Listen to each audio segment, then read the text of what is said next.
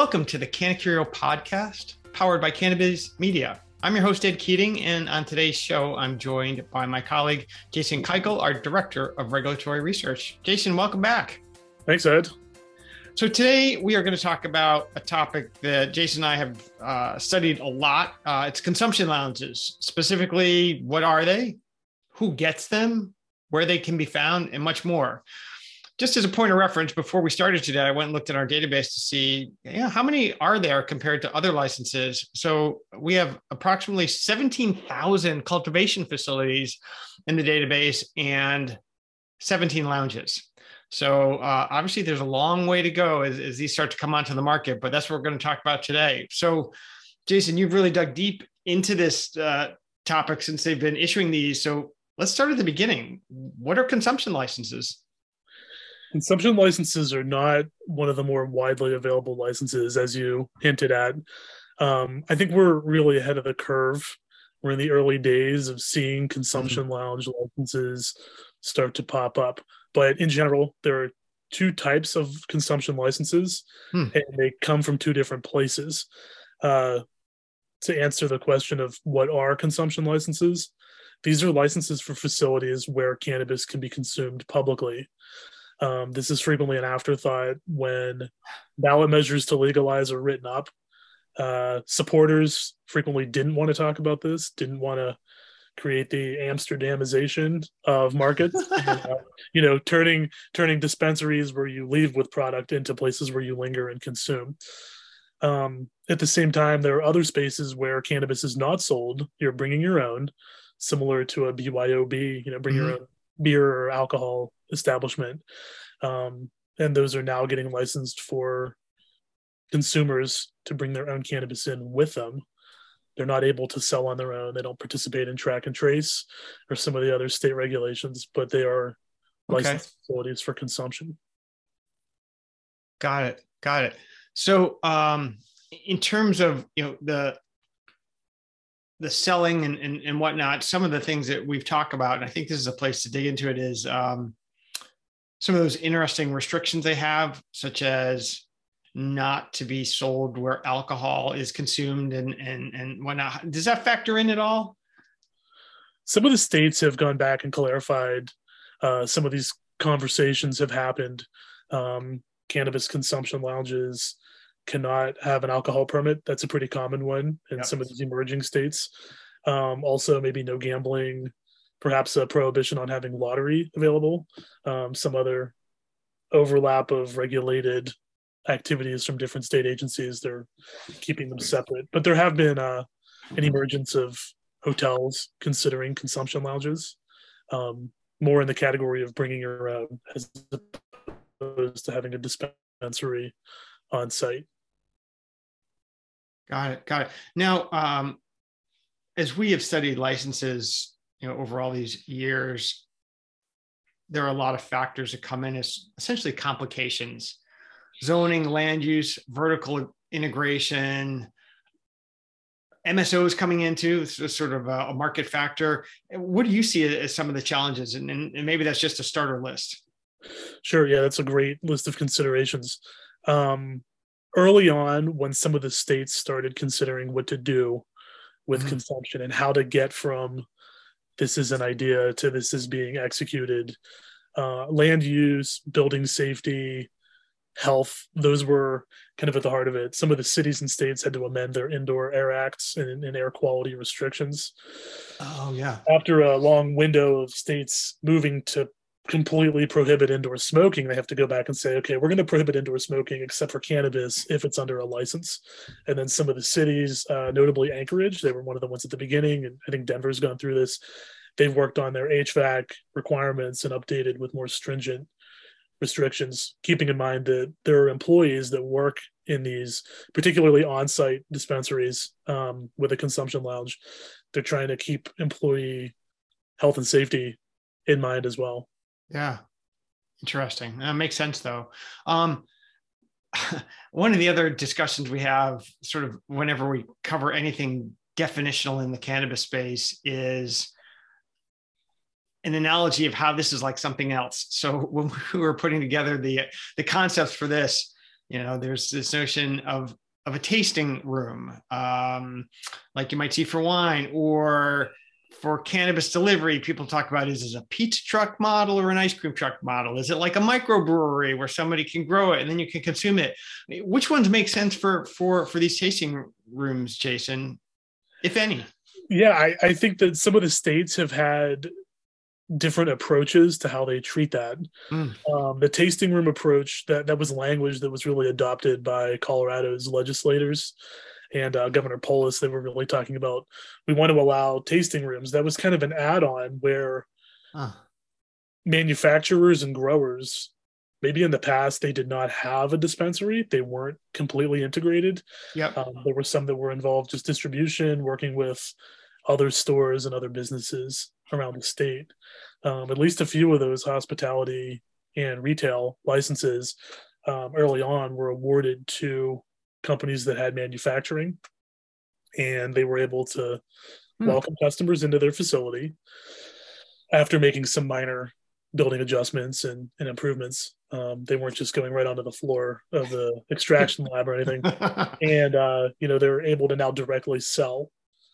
This could be a trend down the road or a lot of companies may not choose to engage in it. You know there, there are already many dispensaries in some of these markets so this might not be a widespread trend. That's a great point. So so now that we've talked a little bit about you know what are they, what are some of the attributes, let's dig into who typically applies for them. We just touched on that, so this is a good segue. But you know, one one of the topics we wondered about is is it a mom and pop thing or is it a big cannabis thing? Because as I think you and I discussed this in the past, you can make uh, a view as to whether it's an asset or a liability, and and uh, in terms of how it may help your business. Absolutely, that's a great question. To date, the after our analysis of who has these licenses, these tend to skew more toward mom and pop, smaller businesses, not your MSOs, not your larger operators. There are a handful. Um, you know, Planet 13 in Las Vegas. Uh, they have their mm flagship location. Um, they also have other locations, and they're they're now a publicly traded multi-state operator. They're probably the one that's generated the most noise as far as the MSOs. You know, hey, we intend to have these consumption lounges. I think some of their other markets, um, you know, Illinois is adult use. It's opening up. That's one where the state is not touching consumption. They're yeah. leaving that one to local governments. Chicago is probably going to be all in on consumption lounges in the next two to three years. I was there last week and it seemed like there were consumption lounges everywhere I walked, but uh, maybe that was just outdoor. So you never know. But you know, it's interesting about Planet 13. They also acquired Harvest's license after their merger with Trulieve in Florida. And yeah. while Florida is a very successful medical market, the political will in the legislature is not there for them to act on moving to adult use, and the voters will likely approve it in 2024. But that's two years out, and I think that you know, Florida may not be ready for on-site consumption, but I think on-site consumption is ready for Florida. well said. We're never too far off from spring break, Ed. Yeah, that's right. That's right. Well, and, and, and you know, the interesting thing about Planet 13, I think, is just as you said, where they located. Las Vegas, gigantic tourist market. Florida, gigantic tourist market. I mean, I don't think we're going to see them setting up shop inside Disney World or Epcot Center, but um, but you know, as you were saying before, looking ahead, you know, who knows how it's gonna how it's gonna play play out. But talk, you know, continue on on the location discussion. Uh, as I mentioned earlier, 17 uh, facilities out there in the database now. Which states have them? And um, you know, are they running into any NIMBY issues as well as they start to figure this stuff out? Yeah, I think as far as the the states that have them and how we're approaching tracking them, mm. there are two ways that these licenses are regulated and broken down. The first way is who is the regulator. So, as I mentioned, Illinois is one of those states where the legislature kind of punted the local governments, your municipality, either your town, your city, your county, you're engaging with them. You know, you have the either a new retail license or a legacy license from the the regulator, and you're now able to work with the city and say, hey, we want to add a thousand square feet of consumption space. California is in a very similar position. You know, it's very hard to identify where these consumption lounges are because so, the Department of Cannabis Control so excluded themselves from regulating this.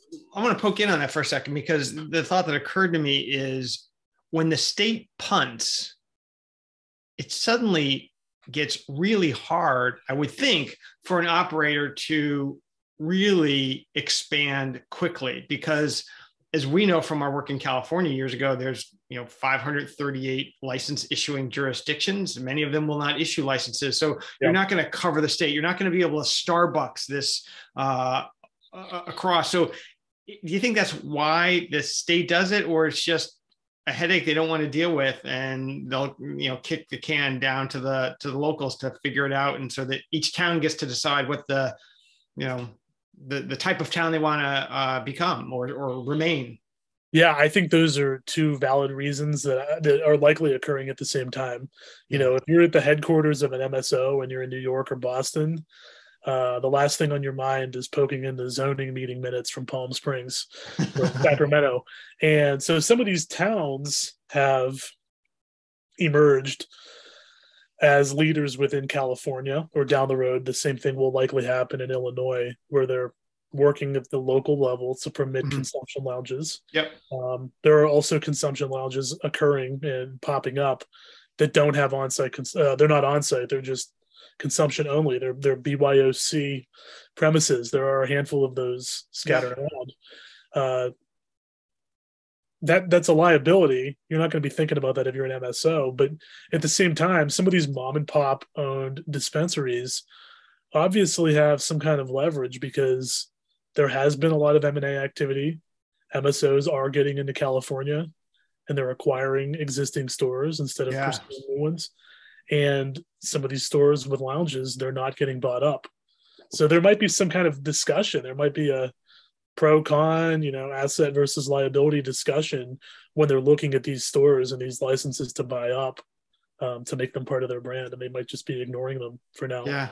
I mean, and, it, and it might just be a long game kind of thing as people try and figure this out as uh, cannabis just becomes more normalized. I mean, we had President Biden's announcement last week, and that certainly brought it back up to the national level. So uh, it'll be curious to see how that plays out. But um, one other point, an excellent one that you made is once again going back to the analogies. What's happening in the, in the psychedelic space and you know treatment facilities like ketamine clinics, things like that? You know, is is that a model or is it just another thing? You know, in, in the in our wonky day to day world where we're watching this way more closely than most normal people probably would. Uh, you know, I'm seeing an analogy already start to emerge but at the same time, you know, Oregon still hasn't begun licensing for psilocybin treatment centers. Right. So it's really hard to make that comparison without actually seeing the, the rubber hit the road in any of these markets. Uh, I know in next month's election, Colorado is going to be voting on a drastically different psychedelics measure. It's not very similar to what Oregon voters approved two years mm. ago. And there will be a treatment center model. Um, and from the sound of it, patients would be bringing their own psychedelics, psilocybin, other related products. So that could be a roadmap a few years down the way for states to think about cannabis consumption in public spaces or in more therapeutic spaces, um, not just a lounge with an arcade. Yeah, well, who knows, who knows, where it'll end? I, I, just got a headline from The Economist magazine where they are challenging the United States to legalize cocaine.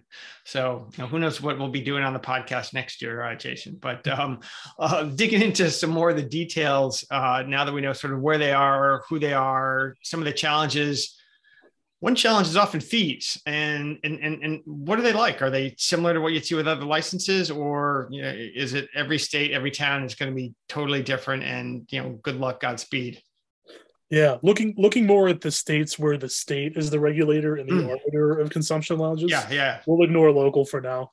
Um, again, they fall into the two categories. If you're bringing your own cannabis, that's going to be a lower fee.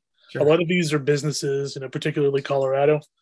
Some of these are art galleries, um, other entertainment related spaces. They're keeping the license fee low. Some of these can be as low as a thousand to two thousand dollars, hmm. and you know that's something that's affordable for a business that has to lure people in to buy something that they're selling and they're not selling cannabis. For dispensaries that are getting an on-site consumption lounge permit, um, some of the states it could be as low as five thousand um, dollars. Today was the launch of the application window for Nevada. Nevada is probably the most closely watched consumption lounge yeah.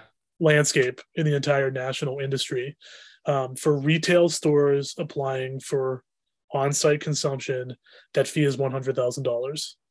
That's one of the higher license fees just nationwide. And let us not forget, almost exactly a year ago, we were on the phone with the regulators, and you said next year in 2022 when yeah. we come out here will, will, the lounges be ready and they said well we hope so uh, we appreciate your thinking about it in 2022 instead of 2021 but looks like they haven't quite met that goal yet yeah and you know with nevada this is something that the conversation started to come up in 2017 when the state opened up early adult use sales using their medical infrastructure. And as they got licensing up and running leading into 2019, Clark County, home of the Vegas Strip, they were ready to openly permit huh. consumption as a local passage, a local measure. And the state put a moratorium in place and said, no, you're not. Uh, we want to put in a two year window to do a study on this and the legislature will come back, review the findings. And in 2021, they decided what that was going to look like, you know, the structure, limiting the number of on site consumption lounges to about 45, and then also including social equity provisions after they solicited public input. Yeah. Um, there will be 20 more offsite lounge licenses. Um, those could go to gyms, arcades, um, spas. You know, it's possible that a, a, spa in the Vegas area, somewhere near the strip, might pursue one of these licenses sure. uh, for consumption. Um, but 10 of those are reserved for social equity. So not every license is going to be $100,000 in Nevada. Yes. Some of them will be $10,000 and then the social equity ones will be 2,500. Huh. Well, let's dig into some of the, some of the other states that, that you've researched and studied. You made some interesting points about uh, Alaska putting these things in places basically to to lure in the cruise ship passengers and, and others. So so what's the story in Alaska? Yeah, Alaska was really one of the first states where statewide regulators were thinking about this. Um, a lot of the attorneys in Alaska probably love this because they had a lot of work to sit down and think this through before some of the other states had model legislation to look to. But Alaska has been a long time tourism hub. You know, you have the Pacific coast. Uh, some of the port cities or cruise ship stops, and there were already existing dispensaries: Ketchikan, Juneau, Seward, some of the other cities along the coast.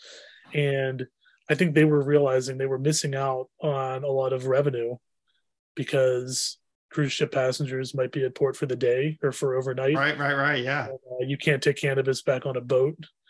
Um, going back into international waters or you know risking a run-in with the coast guard.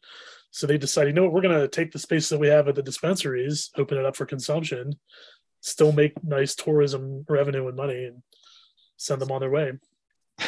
So wow. that happened first after a regulatory development period which is usually the trend in most of these states um, early 2020 was when they started awarding these licenses.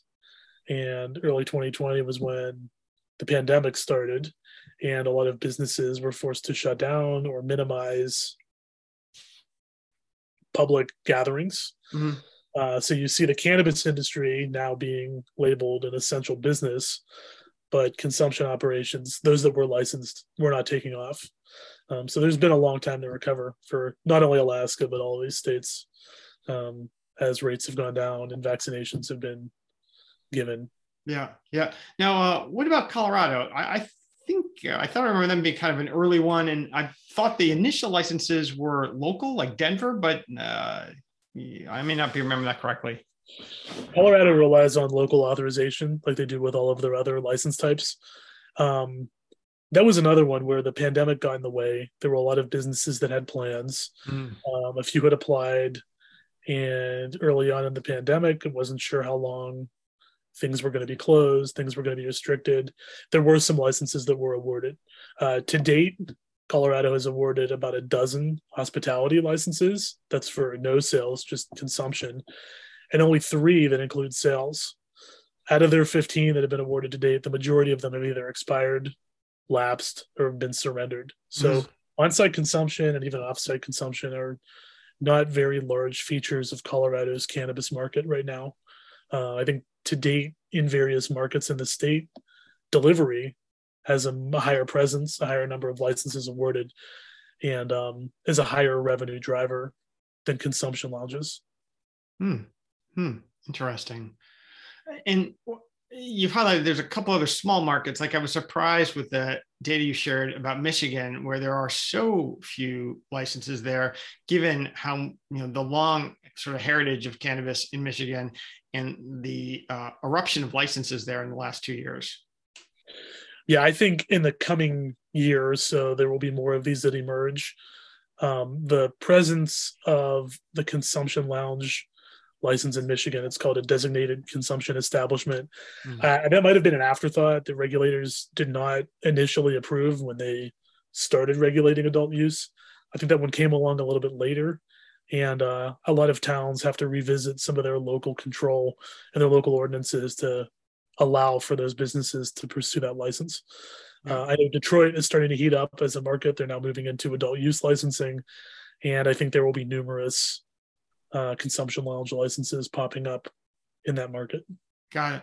And I just want to circle back to Nevada to make sure we sort of, uh, you know, tied the bow on that one.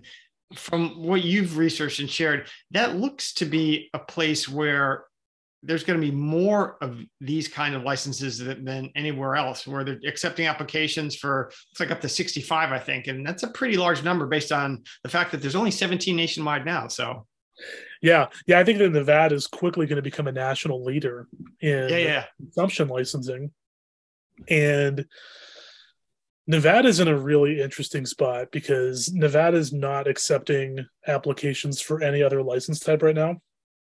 Um, if you were not currently operating in Nevada and you wanted to go into Nevada, you would have to acquire a business that holds licenses. You are not able to apply for a manufacturer license on its own. Now, if you already have licenses, you can apply for additional ones. Um, so there's a narrow applicant pool that could be applying for yep. an on-site consumption, you know, that, that pile of 45 that will be available. Those other 20 are going to be open to other businesses and other entrepreneurs. So again, those are not on-site. Those are just BYOC, you know, bring your own cannabis.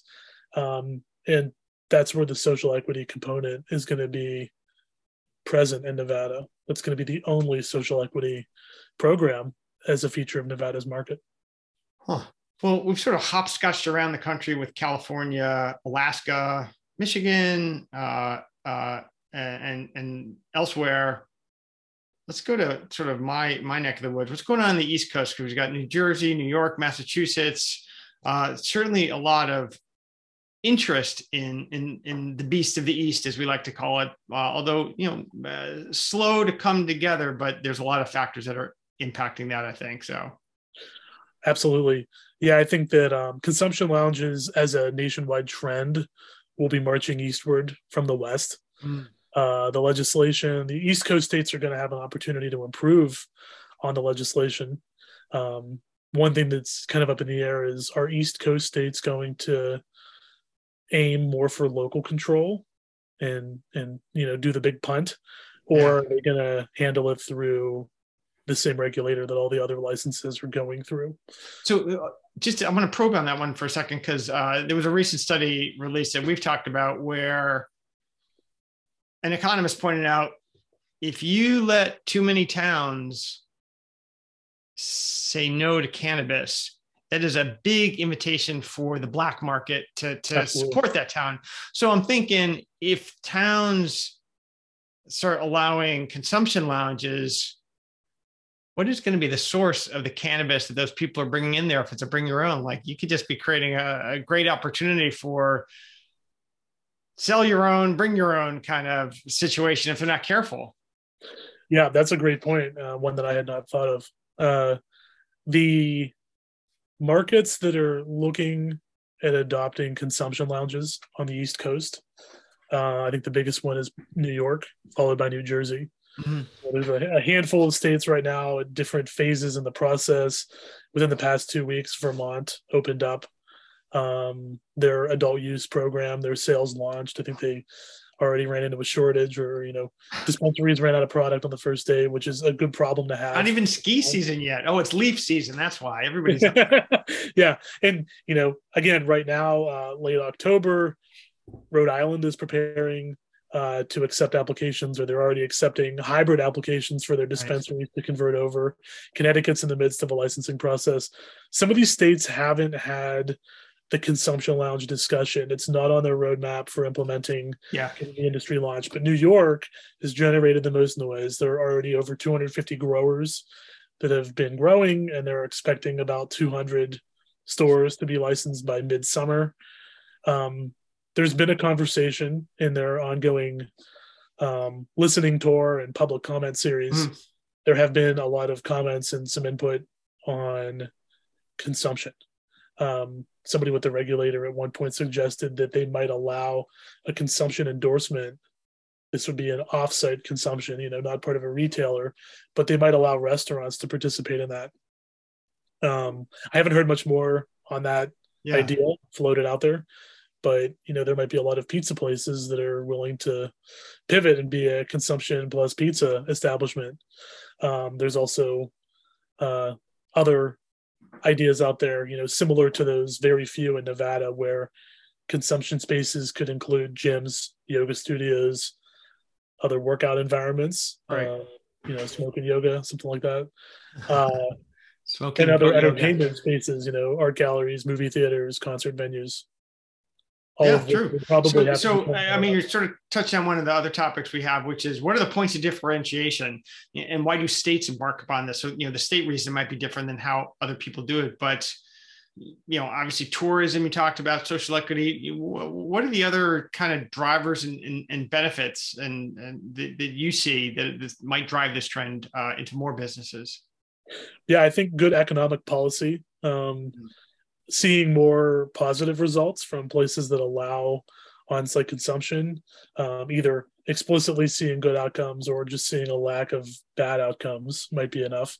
Um, but it could be a good business practice. You know, it could be beneficial to to businesses that are struggling on Main Street in so many states, yeah. um, allowing the regulator to go back and add, even if it's a limited number of offsite consumption, um, that's something that a lot of businesses might integrate into their business and their practice. Um, and then on-site consumption will likely become more widespread. You know, dispensaries will want to add that. Makes sense. Now, one one observation that we made in in preparing for this was the point that if you think about it, an event license, also sort of rare, are really consumption lounges for a day, a week, a weekend, whatever, where people, you know, have a contest or, you know, picking the best bud, whatever. But it's really a consumption lounge for a day in a way. Uh, you see a lot of this in the, in the liquor uh, industry, where I know Connecticut has dozens of different kinds of, of liquor licenses for all sorts of, uh, you know, for for for on a boat, for this, for that, the other. So are places that have, let's say, already uh, blessed uh, event licenses like the to do consumption? Because I'm pretty sure I know California has uh, been big in the event licenses, but I can't think of the other states. I think there's like one or two more. I think to date, Michigan is the only state that has both consumption and events. Hmm. Illinois, again, they've they've punted to local government on consumption. They don't have event licenses.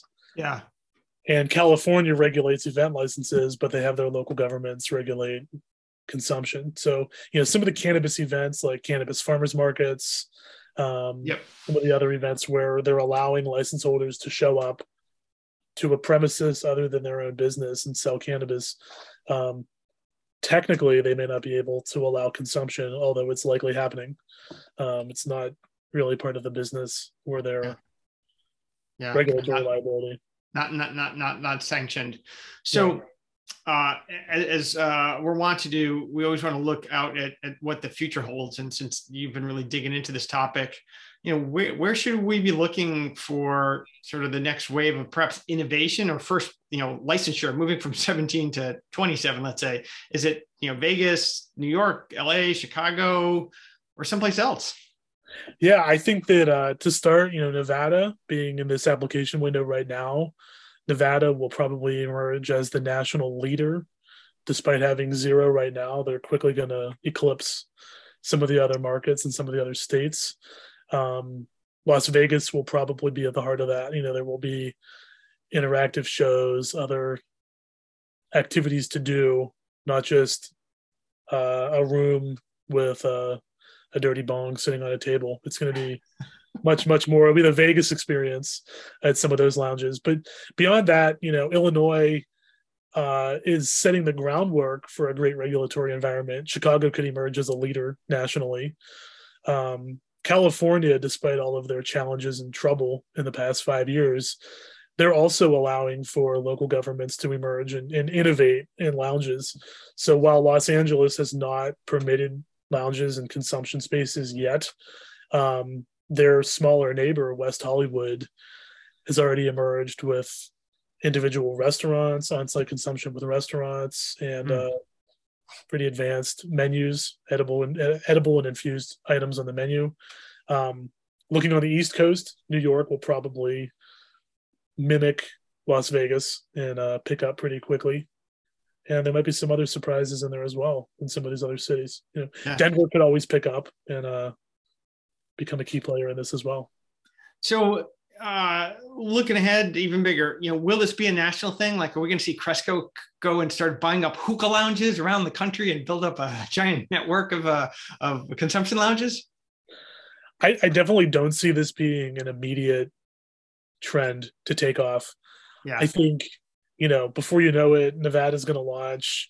Uh, I'm sure there will be national either morning morning news or nightly news coverage talking about what's going on in Nevada uh, because it's so out of the ordinary just from the license count perspective. Of course, there'll, there'll be the story when the Girl Scout cookies sit up uh, for sale outside the lounge, and you know, right. then, then it's national news. Absolutely. So I think that uh, consumers are going to start to speak up and say, "Hey, we'd love to see this in our town or in our state."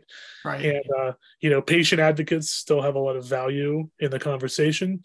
Yeah. Um, this is still a social equity issue as well. So I think that ten years from now, at least twenty-five to thirty states will probably have some type of presence. Some of the states might say, "You know what? We don't want to deal with this," but counties, cities, if you want to take this on that's for you. And there there might be some cities, you know, you never know. New Orleans might emerge as one of those cities, but uh, on the flip side, Charleston, South Carolina might say we'll pass. And mm. uh, allowing allowing the cities to make that decision will probably be the way that the majority of states go. And there will always be some states that likely won't allow for lounges. Yeah. They're the ones well, that don't have medical right now. So well, Jason, I, I always enjoy hearing your prognostications on, on things like this. And uh, for any of our listeners who'd like to hear more, Jason and I will be out in uh, Las Vegas at MJ BizCon this year. So feel free to stop by the booth, seek us out, and we'd love to uh, nerd out on cannabis with you. So uh, thanks for coming aboard, Jason. Looking forward to it. Same here. Thanks, Ed.